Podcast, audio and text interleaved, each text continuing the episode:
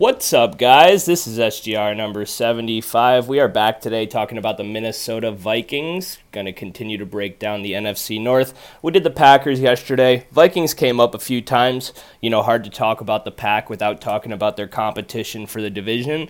And I do honestly believe that the Vikings are going to give the Packers some competition in the division this year. They have not been too competitive, missing the playoffs each of the last two seasons. Um, but obviously, new coaching staff, new general manager as well. So, a lot of changes this offseason, and we are going to talk about it. And uh, like I said, see if this Vikings team can be a little bit more competitive, maybe make a playoff push this season. So, they went 8 and 9 last year in the final year of head coach Mike Zimmer uh, being uh, you know up in Minnesota there. Um, he was the head coach from 2014 to 2021, and uh, like I said, last two seasons, both losing seasons, missing the playoffs. Um, have not been able to get back to form since that one kind of flukish uh, 13 and 3 season in 2017, led by Case Keenum. Uh, this team thought that Kirk Cousins would be the upgrade to get them there over the hump, and then they kind of have had some regression, especially on the defensive side of the ball over the last few seasons. Um, a lot of rumors, a lot of tension between Mike Zimmer and Kirk Cousins. I don't think Zimmer was the biggest Kirk fan. I don't know if Kirk was the biggest Zimmer fan. So something had to happen here. They had way more money invested in Kirk Cousins. They've continued to invest money in Kirk Cousins. And, uh, you know, the offense has been pretty solid lately. So I don't know. Kirk isn't the most clutch guy, but he's actually been putting up some pretty solid numbers of recent years. So, um, like I said, eight and nine last year, finished uh, with a nine and eight coverage record against the spread. So fifty two point nine against the spread, just barely profitable over that fifty two point four threshold. Uh, second in the NFC North, missing the playoffs, finishing ninth in the NFC. The offense was 14th in points per game, 25.0. 12th in yards per game, 362.8. The defense, which is really supposed to be the strength of a Mike Zimmer led football team, has not been good, again, specifically over the last two years, a pretty substantial drop off. We've seen a drop off in the secondary um, since uh, you know the elite play of Xavier Rhodes has left this organization. Um, we'll talk about that later. But this defense finished 24th in points per game last year, giving up 25.1 and 30th in yards per game, 383.6. Their turnover margin actually very good, fifth best in the NFL at a plus 11 turnover margin, yet giving up too many points, too many yards. Um, not good. Not good overall. That's how you miss the playoffs. Um, like I said, Mike Zimmer's gone. And there's a new coaching staff, a new GM. Let's talk about the GM real quick because it's actually funny. Part of the reason that I wanted to sneak the NFC North in this week is because they've been talked about, uh, talked about a lot uh, this week in sports media. Um, obviously, the Packers are constantly in the headlines, and Aaron Rodgers is one of the most talked about players in the league, back to back MVP. Coming into training camp looking like Nick Cage out of Con Air this week, definitely grabbed a lot of uh, uh, camera time on those uh, you know mainstream networks that only have seemingly two things to talk about every day.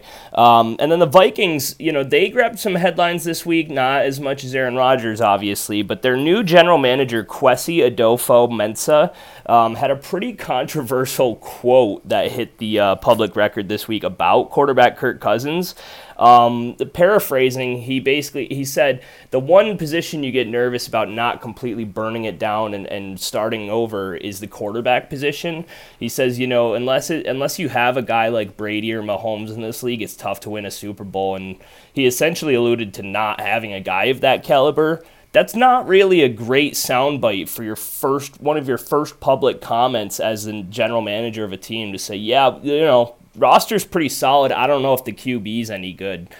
How is that supposed to inspire confidence in the locker room or in Kirk Cousins? I mean, maybe you're trying to put a, a chip on Kirk Cousins' shoulder, but I think it's pretty clear he's already kind of got a chip on his shoulder. Um, and I don't see the upside to making a comment like that at all. Maybe say less next time, Kwesi. Kind of a rough start. Um, that being said, I like the off season that they had. So hopefully that comment, you know, a month or two from now when they start uh, winning games, gets pushed to the back burner. we have nothing else to talk about this time of year, so those things are going to become maybe a little bit more relevant um, when you know there's there's less content out there. So uh, they hired a new head coach this offseason. Let's talk about that. His name's Kevin O'Connell. Uh, recently come in from the offensive coordinator position with the LA Rams. We've alluded to it. You know, if you've ever shooken hands or you know stayed at the same bed and breakfast as uh, Sean McVay or um, Shanahan, you're you're probably qualified to at least get an interview for a head coaching job these days. That said, I actually I like O'Connell. I don't know that much about him other than I did watch an interview with him on the Pat McAfee show where he impressed me from a personality standpoint. He seems like a very smart guy. I did some background on his uh, um, coaching career leading up to his time with LA over the last two years. So we'll run through this real quick. He was a uh, NFL backup QB from 2008 to 2012. I think he was Brady's backup for a little while there in New England played college football at SDSU, San Diego. Um, Cleveland Browns QB coach in 2015, San Francisco 49ers offensive assistant 2016, uh, Washington offensive assistant from uh, 2017 to 2019. He was their QB coach the first two years, and then in 2019 he was their OC, and then he went over to LA. Uh, he was the Rams OC for the last two years, got himself a Super Bowl ring, and now a head coaching job. Like I said, he met Sean McVay. So, um, in all seriousness, I do believe this to be a coaching upgrade. Um, I was a Zimmer fan, but it was pretty clear this this locker room he had kind of lost over the last two years the defense, like I said, once a Mike Zimmer team has a bad defense, I think it's all, I think, you know, you're past the point of no return. And the defense was pretty garbage for two years in a row. He's kind of an old school guy. Um, I think he did a really good job his first five years or so with this franchise. But like I said, things got stale. A little bit of division between the coaching staff and the front office in terms of investment at the quarterback position. Zimmer's out, and I think O'Connell coming in can really give this team a spark, at least in in year one. I think getting that new energy, a younger, more energetic head coach, like I kind of alluded to with uh, what Nick, Nick Sirianni was able to do in Philly last year, I think. O'Connell is going to be good for this organization at least this year initially, um, bringing some better energy and kind of a you know refreshing, revitalized locker room maybe. Um, he's got an offensive coordinator named Wes Phillips. Uh, he's bounced around the league quite a bit: Dallas, Washington, and the Rams um, since 2007 all the way up to 2021. Uh, Rams tight ends coach from 2019 to 2021, so he was there with O'Connell. Again, you know, we'll say it every time there's a new coach. They like to bring over guys that they've worked with previously. It's it's no surprise here. Defensive coordinator is Ed Donatell, uh, college football coach from 1979 to 1989. He's been an NFL coach since 1989. The guy's been around the block. Not going through his whole history, but he was the defensive backs coach for the 49ers from 2011 to 2014 and the Bears from 2015 to 2018 before getting the defensive coordinator job under Vic Fangio with the Denver Broncos from 2019 to 2021. So, a lot of experience there, been on some good uh, defensive units. I mean, if you look at the 49ers, the Bears, and the Broncos, it seems like over the last 10 years of this guy's career everywhere he's gone they've they've got a good defense during those times. So i mean good track record here a lot of experience. Um, you would hope that a younger offensive minded head coach would make a smart hire at that defensive coordinator position and kind of make it sh- make sure that Donatell is just running the show over there and that O'Connell can focus on being a head coach for the first time and also obviously his expertise on the offensive side of the ball is what got him hired so let's get into the uh, free agency breakdowns. Um, not that many big names here that they lost, really, and I like some of the names that they brought in. So let's dive in. Tight end Tyler Conklin left after being uh, the starter for this team last year. Um, we'll talk about Irv Smith, who's the starting tight end this year for the Vikings. He would have been the starter last year, but he got injured in the preseason or training camp. He didn't play a single game. So Conklin was the guy from day one and had a decent campaign last year. Um, he's in New York now with the Jets. Center Mason Cole has left. I think he signed with the Steelers. Not a thousand percent on that. Savior Xavier, excuse me, safety. Yeah, he's the savior. Um, safety Xavier Woods is uh, no longer on the roster here in Minnesota. Linebacker Nick Vigil, uh, wide receiver Chad Beebe, um, son of uh, f- former Buffalo Bills great. Um, and why am I blanking on his first name? I think it's Don Beebe, um, but I'm really embarrassed that I can't remember that right now. Um, and uh, defensive end to Sean Bauer is also not on this roster anymore. Yeah, it's Don Beebe. Don't know why I was blanking on that. Okay, so yeah, not that many big names there, right? Um, Chad Beebe was a guy who was more of a special teams contributor. Uh, let's get into the guys that they brought in. I really like what they did on the defensive side of the ball with these first three names here. So, um, outside linebacker Za'Darius Smith, we talked about on the Packers episode, coming over. I think that's really going to help their uh, pass rush quite a bit and give them a strong uh, pass rusher to pair on the other end of Danielle Hunter, who's been low key one of the better defensive ends from a pass rushing standpoint in the NFL over the last uh, you know five years or so. Um, very good player, physical specimen. Look at the guy's biceps. Just Google Danielle Hunter biceps. Um, defensive tackle Harrison Phillips came over from the Bills, and he looks to be a pretty good player starting on that defensive line for them. Linebacker Jordan Hicks came over from the Arizona Cardinals, drafted by the Eagles, has played well basically every time he's been healthy in his NFL career, and teams continue to get rid of him. I wanted, uh, you know, I I would like him to come back to Philly, or at least I have every time he's been available. I'd say, hey, Eagles, go sign this guy. We didn't extend him after his rookie contract because, again, he essentially missed two out of the four years on his rookie deal. But he's a good player, so I think he really uh, will help that linebacking corps. Um, they did lose Anthony Barr this offseason. I, I guess I didn't have him in key losses because I think he's still unsigned as a free agent.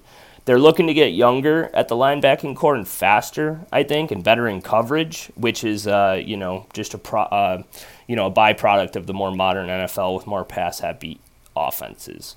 Uh, offensive guard Chris Reed was brought in. Offensive tackle Jesse Davis. Tight end Johnny Mundt.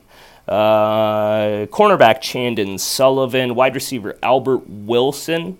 Uh, he spent some time in Miami making flash plays, but has not been able to stay consistently healthy. Cornerback Nate Hairston and defensive end Jonathan Bullard round out the free agency additions.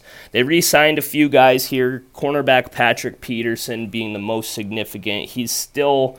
Uh, the number one corner on this team despite his age. And that's a little bit what I'm talking about. You know, they got to get younger on this defense. They've started to do that with the way that they drafted this year, but still um, need more talent at that corner position for me.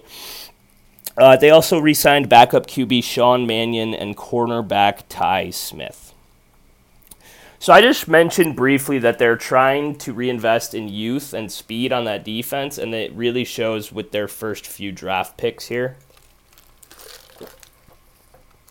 Really? Almost the entirety of the draft was on the defensive side of the ball. They beefed up the O line a bit as well. So round one, loved their pick. Safety Lewis Cine out of uh, Georgia. Think this guy is going to be a very good safety in the NFL, and they clearly need help in the secondary. That University of Georgia defense absolutely stacked with talent. Lewis Cine was a guy that I projected to be a first round pick, but it was kind of uh, is he going to slip into that back end or will he fall out into the early second? Uh, Vikings, I believe, uh, traded back into the first to get him at 32. Round two, I like this pick also. Again, secondary help. Cornerback Andrew Booth Jr. out of Clemson. This guy slipped further than I thought he would. I thought he would sneak into the first round. They grab him in the second. Injury concerns uh, in the pre draft process. Uh, I think he'll be a good player, and um, early beat reports indicate he's having a pretty good uh, summer and training camp so far. Um, again, those two players, I think, if they can be contributors in the secondary, it would be huge for this team. And I think part of my optimism is that I do like those two picks, and I think they both can contribute, especially in their rookie year. Um, they also had a second round two pick, and they spent it on offensive guard Ed Ingram out of LSU. Um, round three, another draft pick I want to talk about real quick linebacker Brian Asamoah out of Oklahoma. Um, I think he's a really good player and a really good value for the third round. I know one um, scouting resource that's trusted pretty closely by NFL.com had him ranked in the f- top 50 uh, prospects. I thought he would be a second round pick as well. I was surprised. Brian Asamoah and Nakobe Dean, both linebackers with a lot of range, a lot of speed that dropped to the third round that I was surprised. But I think Asamoah is a guy, like I said, Anthony Barr no longer on this roster. Um, they have Eric Kendricks and Jordan Hicks, both uh, most likely the starting interior linebackers here. But, um, you know, both guys kind of in the, you know, not end of their career, but they're a little bit older. And Asamoah is a guy with youth and speed that, like I said, you know, if they have to move on from one of these guys at some point, Asamoah, I think, is a guy that can start for an NFL team. I actually think he can be a very key contributor in his rookie year as well. And I think he's like top five or top six in odds for Defensive Rookie of the Year, despite being a third round pick. So he's a guy I'll keep my eyes on. A lot of speed at that linebacker position. I think he's, he's pretty good in coverage as well, from what I've been reading up on him.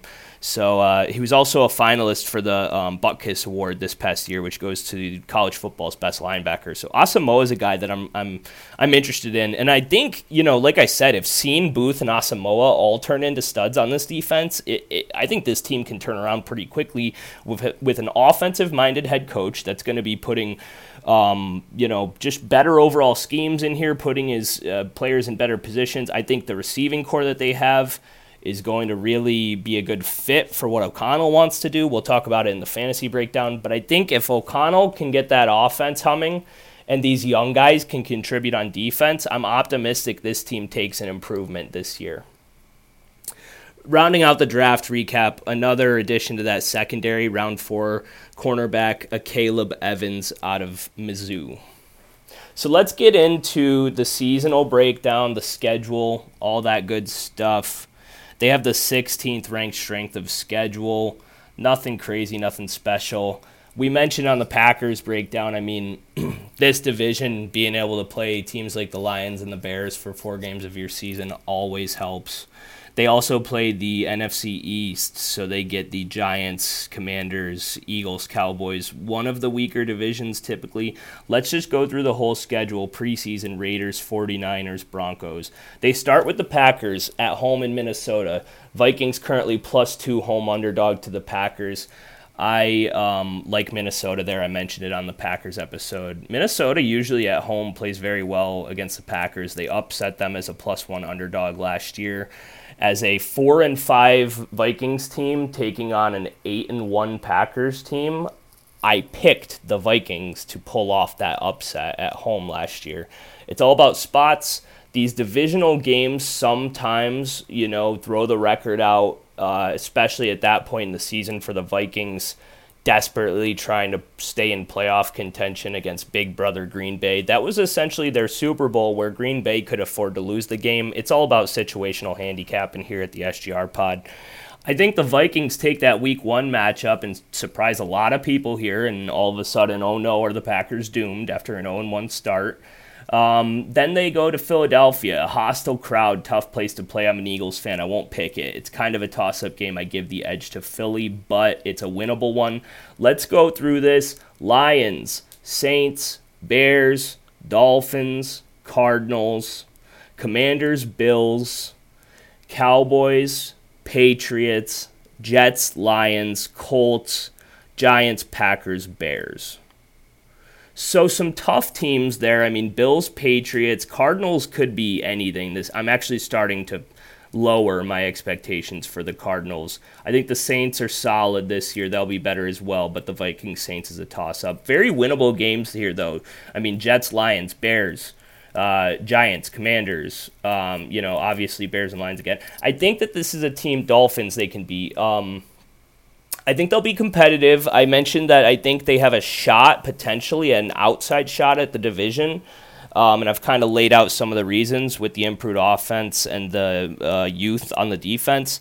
Their win total is eight and a half. The over is one. Excuse me, those were the old odds. Let me give you guys the updated odds. So uh, I wrote odds down for this on July 13th. Today, date of recording is July 29th. So this was two weeks ago, two and a half weeks ago. Their win total was at eight and a half. Over was minus 165. Under was plus 140. It has since moved up. I've done some research and I have scoured a couple of different sites, a couple of different books, and I've found a couple of different prices on this. Uh, most. Um, you know, mainstream books like your FanDuels, your DraftKings, your Caesars, your MGMs have this team at nine and a half or nine wins right now. We have nine and a half over plus 105, under minus 125. We have nine wins exactly, over minus 130, and under plus 110. Now, again, it used to be eight and a half over minus 165. They bump it up a half win and they give us 35 points on the juice, and it's nine wins over 130. I feel decent about that. My concerns is that this team finishes exactly at nine wins. Did some shopping around, actually found a price that I feel very, very, very good about. Actually got a discount currently on one of my books from the price it was two weeks ago. I got over eight and a half wins minus 147 for this team, and I locked it in yesterday. This was my first win total that I bet of this season. I didn't really see it coming earlier in the offseason that the Vikings would be a team I'm willing to invest in so heavily, but I really like them from an over eight and a half wins perspective. If you can get nine, I think it's worth taking a stab at too, because this team can win 10 games potentially 11. I think really, you know, those games head to head against the Packers are going to be huge for this divisional race. That's not a hot take that goes without saying, but I think again, if Minnesota can snag that week 1 game and kind of have that, you know, week, you know, game or half game advantage week to week over Green Bay for a majority of this season, I mean, they get some pretty winnable games down the stretch there in the last six weeks with the Jets, Lions, Giants, and Bears. And, you know, some tough ones with the Colts, the Packers, you know, the Cowboys, the Bills, the Eagles, the Patriots. But realistically, some very winnable games here. I like the over eight and a half a lot. Their playoffs odds are yes, plus 100, no, minus 115. And while, you know, a plus 100 even money bet is not really like my favorite, and I think there's a lot of competition in this NFC where they could potentially finish, you know, odd man out, kind of last team on that bubble, eighth seed. I'm not saying that's my favorite. I'd rather take them over eight and a half wins because if they win nine games and you know, that's not enough to make the playoffs, so be it. But I like this team to be better, more exciting. The offense should be more explosive. And I mentioned, you know, I really think that they can compete with the Packers. I, am not saying it's a lock, and it's a little bit bold, I guess, because it's a plus 300 shot at the division. But this is clearly the second best team in the division, unless the Lions absolutely just go to the fucking moon this season. I don't think the Bears are any good. Spoiler for tomorrow's episode. Um, plus 300 for a team that I think can be within a game or so at the end of the season for the division. And God forbid if something happens injury wise with the Packers, this is the Vikings division without a doubt. So plus 300 is a solid value to me for a team that actually has a shot. I will say that. Their conference odds are plus 2,000. 20 to 1 and their Super Bowl odds are 40 to 1 at plus 4,000 and I almost kind of want to take a stab at that conference 20 to 1 because I do think this team can can be drastic, drastically improved from last year and instead of winning 8 games win 10 or 11. And uh, I think the offense is going to be you know good. Like not just relatively I think they'll be very good to be honest this year. I think Kirk Cousins is an underrated guy. I don't think he's clutch. I did not I don't want to stand here and be you guys can call me a Kirk Cousins guy if I want. I don't really want that to be my label as a podcaster and as a, a gambler. I, I don't I'm not in the Kirk Cousins business necessarily, but he's put up some solid seasons over the last few years And this team, I think, can win games. I mean, we saw Sean McVay what he could do to elevate a guy like Matt Stafford to the next level in his career. And while I think Stafford is a substantial tier or two above Kirk Cousins in terms of talent, um, I think we could see a similar evolution in terms of Kirk's efficiency, maybe going up even more. And I mean, this is already a guy that threw 33 touchdowns, seven interceptions, and 4,200 yards last year. It, pretty good numbers. And now you get a better, more efficient offense in place. I, I have some optimism for this team. So while I don't love taking the shots on the conference and the Super Bowls, Kirk obviously not clutch in his past. Um, you could do worse as far as a team that I think can make the playoffs and maybe win a game or two. And these are always about getting increased value throughout the season, trying to hedge your way out. You can sell them for, for profit on p- sites like PropSwap, things like that. You know, you got to look into your options. But if you can increase value from a 40 to 1 to like a 15 to 1 over the course of a season, it's always good. So that's that's it for me. You know, favorite bet for this team, and I really highly endorse it. If you can get win total over eight and a half, I really like it. I don't usually bet that many win totals this early in the summer because we haven't even played a single preseason game, and so much can happen. And God forbid if a substantial injury happens on this team, my future is essentially dead in the water. But I noticed that this is being bet up. Like I said, I almost couldn't grab eight and a half anymore, as most books have between nine and nine and a half as the over under. And so when I saw that I could get an eight and a half at a pretty solid price of only 147, I locked it in. Let's talk about fantasy for this team. And I mentioned I am excited to see what this offense does. I really am uh, specifically Justin Jefferson, I think could just absolutely shatter fantasy football this season. It's not a hot take. A lot of people really think Jefferson could explode. And it's not like he hasn't been dominant in his first two years. You know, he's the wide receiver three being drafted this year, but I think it's it's warranted, and he's kind of the highlight of this offense now. Dalvin Cook's an exceptional running back, but you know, Jefferson is kind of the face of this offense at this point, and I expect them to be a little bit more pass heavy this year with the O'Connell, you know, McVay scheme.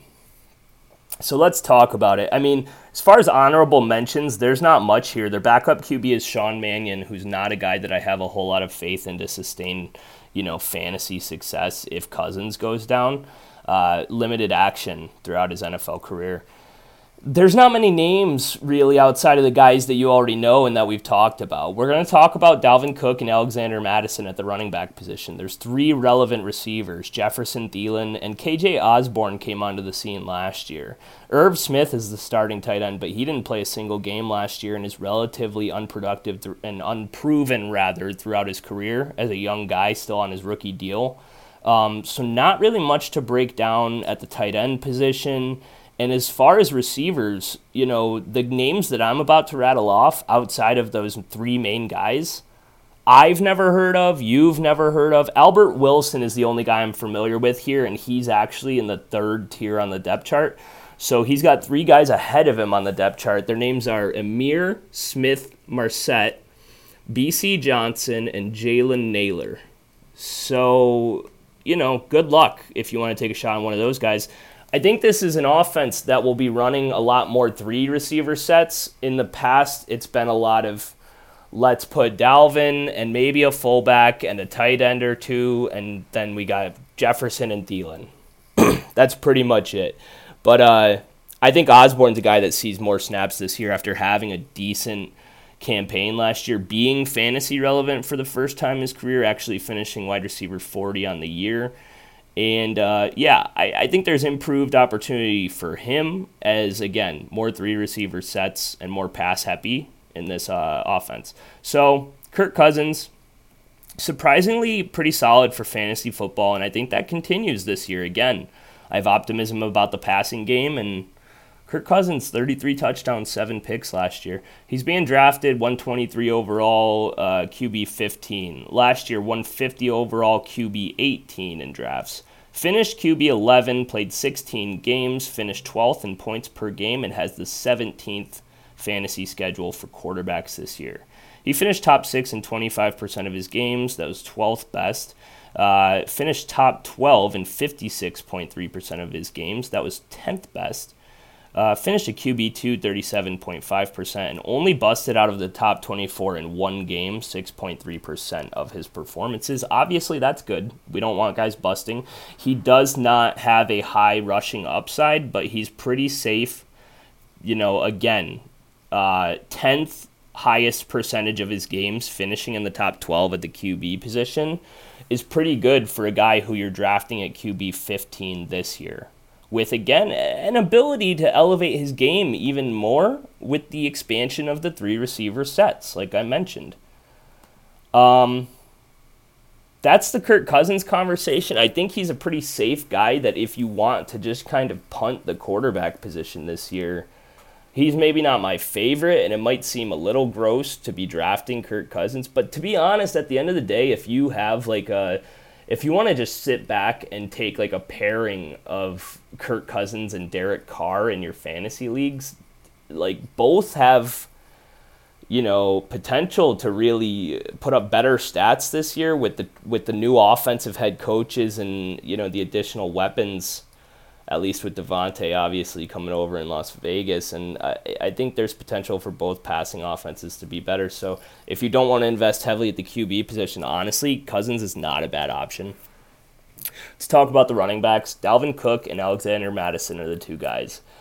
I don't I don't like drafting Mattison in fantasy. I'm just going to say that up front. He is one of the more valuable handcuffs in the NFL if Dalvin Cook if Dalvin Cook gets injured, which he typically does for at least a few games a season, you have a locked and loaded guy you can plug in to your roster as more often than not a top 24 running back with high RB1 upside. But again, I don't expect this offensive regimen to be as invested in the zone running scheme as Mike Zimmer's uh, regimen was.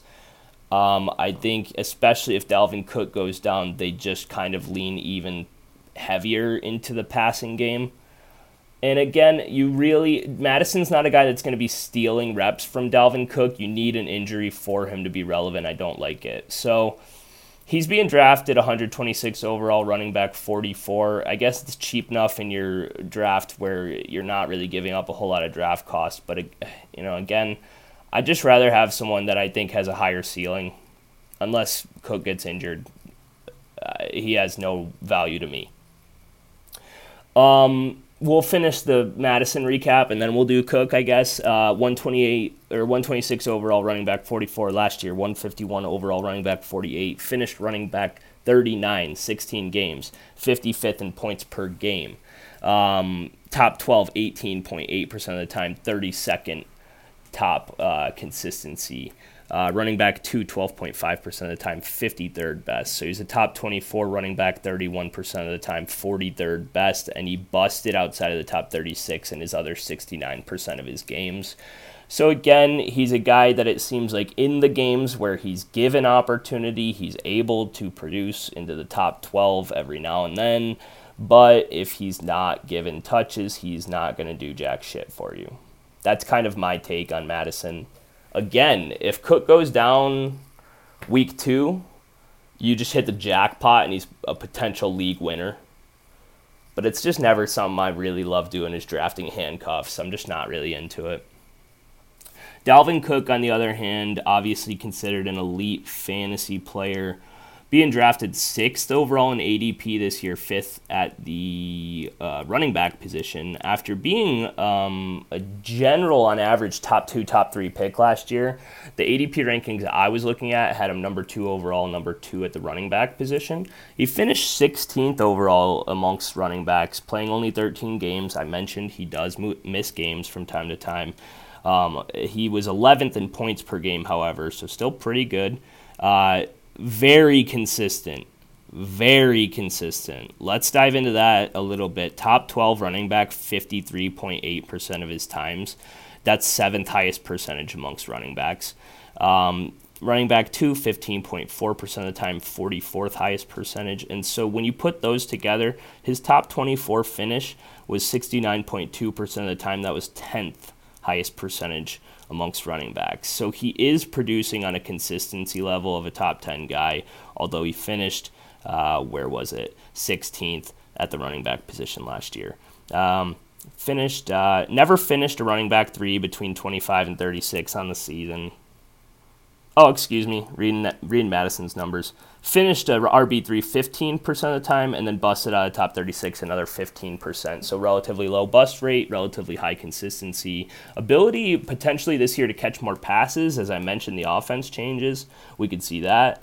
Um, I guess your concerns with Dalvin are injury and I guess maybe age if Madison does start to steal snaps. How old is Dalvin? Dalvin's only 26. He was drafted in 2017. I'm not worried about the age for Dalvin, not yet. Um, also, maybe no, I'm not gonna. I was gonna say maybe the injuries help him because he doesn't have as much mileage. That's not a point that I'm gonna be making here. That doesn't make any sense. But Dalvin, I feel pretty good about it. There's probably some guys that I feel better about. Um, I actually, you know, I'm not sure I'm taking him top five in fantasy drafts. I think he's more of a back end first rounder for me. There's guys that I guess I feel a little bit safer in their situation. Um, to me, I guess you have to start making this decision with Dalvin once you get past um, Jonathan Taylor, uh, Derrick Henry, Christian McCaffrey. Um, you know, Kamara's possibly got a suspension. Um, Najee, it's like Najee or Cook, Ekeler or Cook, uh, Joe Mixon or Cook. Like that's kind of the tier. I think I take Cook over Austin Ekeler. Um, Najee's tough and Mixon's tough for me. It's kind of that conversation there. But I feel good about him as a first rounder. Um, let's jump into the receivers, and we'll do a, a quick minute, maybe 60 seconds on Irv Smith so the receivers, I think, is is a really a position where you could get three very fellow, uh, very fantasy relevant wide receivers here in this offense. Justin Jefferson has the potential to finish as the top wide receiver in fantasy football this year. The guy is a monster.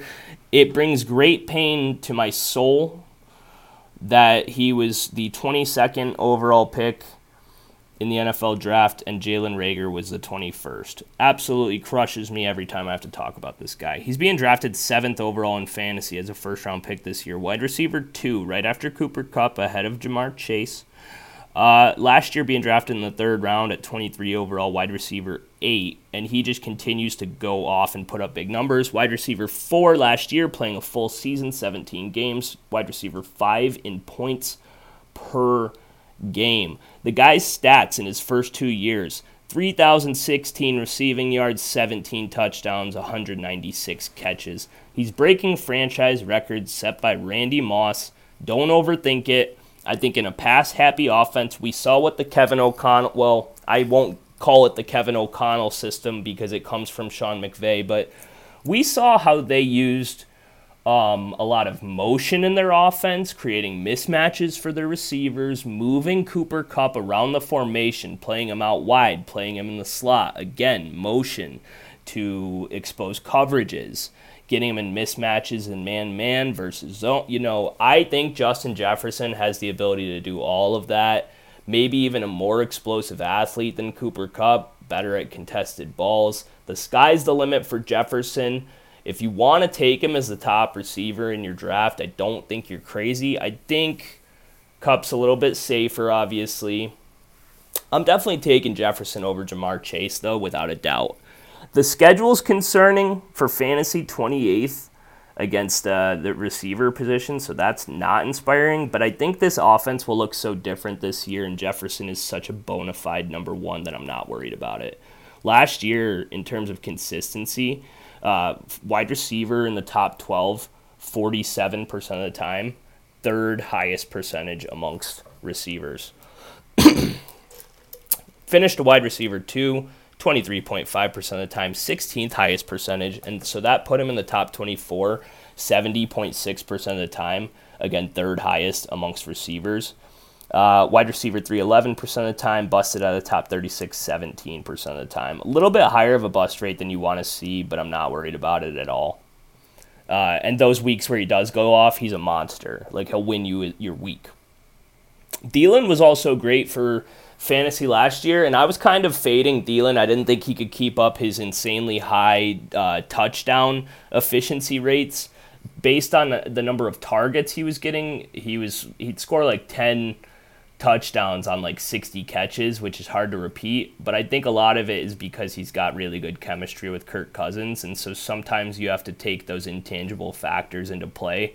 I'm not doubting Thielen anymore. I actually think he's a really good investment at his draft cost, being drafted wide receiver 29 this year and finishing wide receiver 28 last year in only 13 games. Um, he also had, I think, 10 touchdowns last year. He just always is a double digit touchdown guy. He's being drafted in the eighth round, 72 overall, after being drafted 50th overall last year in wide receiver 20. So, you know, he's going later in drafts, I guess, because of age concerns and the fact that he missed a little bit of time last year. But, um, you know, wide receiver 16 in points per game last year, despite a wide receiver 28 finish. The guy can still get it done it's pretty clear to me that this offense can sustain two very good fantasy receivers. And again, I think KJ Osborn has some opportunity this year. I guess, again, the downside with Thielen is he's getting up there in age a bit, but he doesn't have that much wear and tear because he didn't really get that many snaps early in his career. He didn't really have a breakout until he was like 27. So I'm not that concerned. I think Thielen's pretty safe, and if you can get a receiver with you know top 20, top 15 upside in your third round, excuse me, eighth round, go for it. Consistency, Thielen, uh, top 12, 30.8%, 11th highest rate. So Justin Jefferson had the third highest rate of top 12 finishes, and Adam Thielen had the 11th highest rate in top 12 finishes last year. That's pretty insane, both coming from the same team. Um, people think about like the Cowboys and the Bengals as maybe the Bucks as being teams to sustain two elite fantasy receivers, but the Vikings can do it and they have. Um, Adam Thielen, uh, wide receiver two, 15% of the time, 38th highest percentage, but that puts him in the top 24 at 46.2% of the time, and that's the 18th highest consistency rating amongst receivers. So another top 20 metric for Thielen as the second option in this offense. Uh, finished wide receiver three, 15%, had a higher bust rate than Jefferson by a lot, busting outside the top 36, 38.5% of the time that's where you see a little bit of that touchdown dependency, I would say. Um, but he, he feels good at his draft cost, I think, and he's going lower than he has in the last four years. So I'd take advantage of the dip, I would say. Um, I don't love taking guys that have the potential to drop off, but I think you're pretty safe with Thielen for at least one more year. KJ Osborn, again, interesting guy that I think you can take a stab on super late in your drafts. He's going relatively undrafted in 10, 10 to 12 man leagues at 181 overall. More of a best ball guy because he did have some explosive, you know, deep deep touchdowns last year where it was kind of hard to predict, but he was that third option and he would kind of sneak past the defense every now and then if they'd get distracted by uh, Jefferson or Thielen, and played pretty well in the games that Thielen missed. Um, he's being drafted as a 72nd overall receiver this year. Um, after finishing wide receiver 40 last year. He was undrafted last year. Nobody really knew about him, but he carved out a, a very um, solid niche role as the third receiver on this team. He played a full 17 game season, finished 55th in points per game at the receiver position. Consistency ratings, you know, not much to write home about. Never finished top 12. Did finish uh, 35% of his games as a wide receiver, two, between 13 and 24 on the week, and that was the sixth highest percentage. So he did give you some pretty consistent uh, wide receiver two production. And I think, again, that goes with those games where he did see um, uh, expanded role and higher snap count, and obviously those games where he would catch, you know, a long touchdown. Again, really good best ball option as maybe your last pick in your best ball drafts this year. Uh, top 24 finish 35% of the time, 29th highest rate in the NFL. Never finished a wide receiver three. So if he didn't finish a wide receiver two, he busted out of the top 36 65% of the time. Again, super late. Like I think that this this offense is going to have three receivers on it more often than not, and I think we saw in LA um, guys like Van Jefferson, Tutu Atwell, DeSean Jackson early in the season last year, like they can sustain three receivers. And again, Van Jefferson's a really good guy for best ball because he's kind of a similar player to KJ Osborn in that offense. Um, where you know you had typically seen Cooper Kupp and Robert Woods slash Odell Beckham be that one-two, and then Van Jefferson every now and then is going to catch a fucking sixty-yard bomb that's kind of Osborn's role here, at least it was last year. Let's round it out with Irv Smith. I'm not drafting him. I don't think you should either. Relatively unproven, and I don't think the tight end is the focal point in this offense. We have not seen massive production from tight ends in Sean McVay's offense. Tyler Higbee seems to be a guy that disappoints everyone every draft season. I'm not loving Irv Smith coming off an injury. He could be a very good player. I think he's very talented I believe former second round pick out of Alabama. Um, he could be a good player. I know a lot of people in the fantasy community are taking shots on him. I just prefer other tight ends that I've seen more from. He's being drafted tight end 16, 138 overall, did not play a snap last year, has the 14th easiest strength of schedule for tight ends. So if you think that Minnesota is going to feature the tight end, take a shot on it. If you think that he's going to be a red zone beast, take a shot on it. Personally, I see this team running it inside the five yard line, and a majority of the touchdowns from the passing game going to Jefferson and Thielen. That's just me. Those are my thoughts. That's the Minnesota Vikings. I think they're an interesting team. I'm really excited to see what the offense looks like this year. Did not see myself really having this much of a stake in Kirk Cousins this year, but I guess I'm in for the ride. I don't know. I do like that over eight and a half wins. If you can get that, please shop around. Make sure you're always shopping around for your futures. If you guys have any questions, get at me at SGRPod on Instagram and Twitter. I am going to end this one. We are going to come back with the Chicago Bears tomorrow. I'll try and keep a positive tone, but it might be hard because I don't think they're good. Thank you for listening. SGR 76 coming at you this weekend. Ramble on.